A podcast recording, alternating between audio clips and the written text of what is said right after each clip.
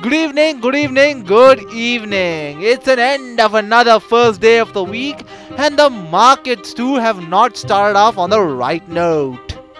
Hello, my name is Ajay, and you're listening to Money nine on a mind-blowing Monday evening. It was a bloodbath on Dalal Street since the benchmark indices fell the most since April last year in intraday deals.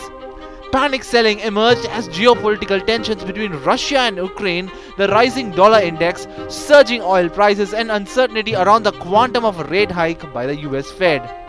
On the contrary, earnings and budget expectations have taken a backseat.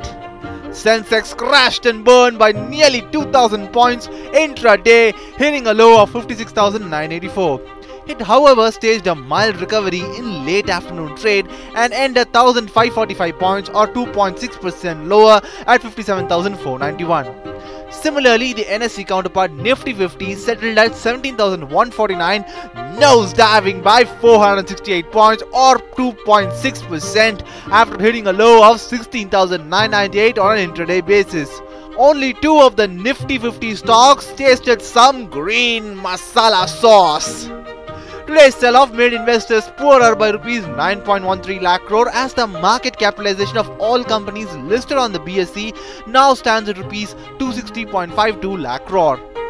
Realty, metal and media stocks were the worst affected. I T, auto, F M C G, infra, energy, pharma, financial services and banking too witnessed selling pressure.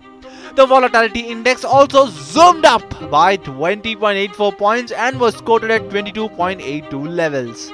The underperformance of broader markets was quite evident as the B S E mid-cap index tanked three point eight two percent, whereas the B S E small-cap index plummeted four point four three percent.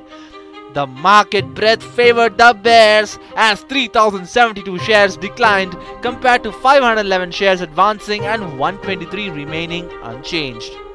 Zomato, Electrotherm India, Ambika Agarbathis, P N B Gilts, Ramki Infrastructure, Nahab Polyfilms, Bal Pharma, Pennar Industries, Cybertech Systems, Gokaldas Exports, Talbros Automotives, Naika, Z Learn, N I I T were the worst impacted stocks.